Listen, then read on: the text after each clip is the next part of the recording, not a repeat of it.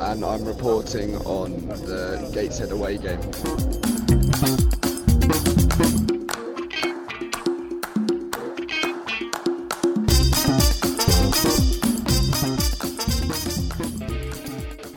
Firstly, looking at the team, I thought it was a good strike team, strong.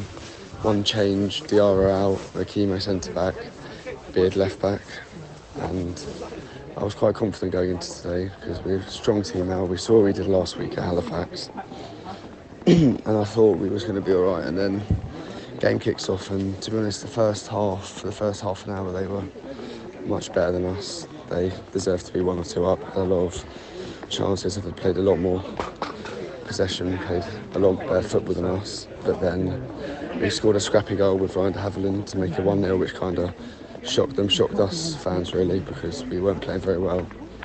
And we were 1 0 up, and then the second goal was great. It was Sean Shields' great uh, cross down the left hand side, I think. Left hand side, yeah. And then um, ball into Mason Clark, really good header for 2 0. And then we went into half time 2 0, although we hadn't played extremely well. It was still a good lead to get into half time. and then second half, we, they came out a lot stronger than us again, played a lot better football than us, um, and then scored early on, which I think kind of killed us really. Like killed the whole momentum. I think we wanted. You always want to, when you're 2 up away at home, you always want to not concede early. You want to be able to ride out the first 15 or so minutes of the second half.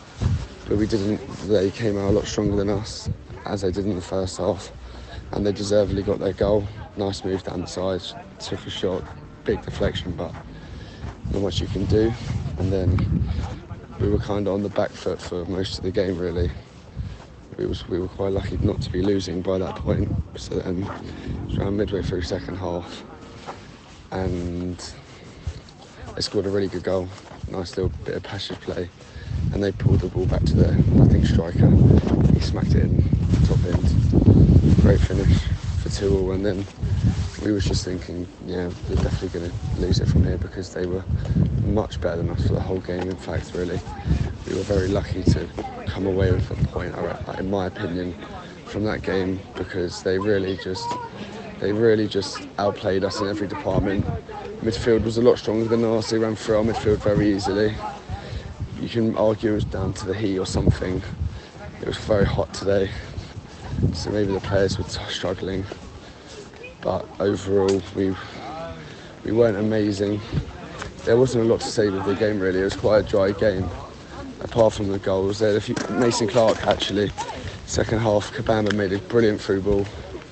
Mason Clark hit the post, and that was at 2-1. If we score, then it's a, of course it's a very different game.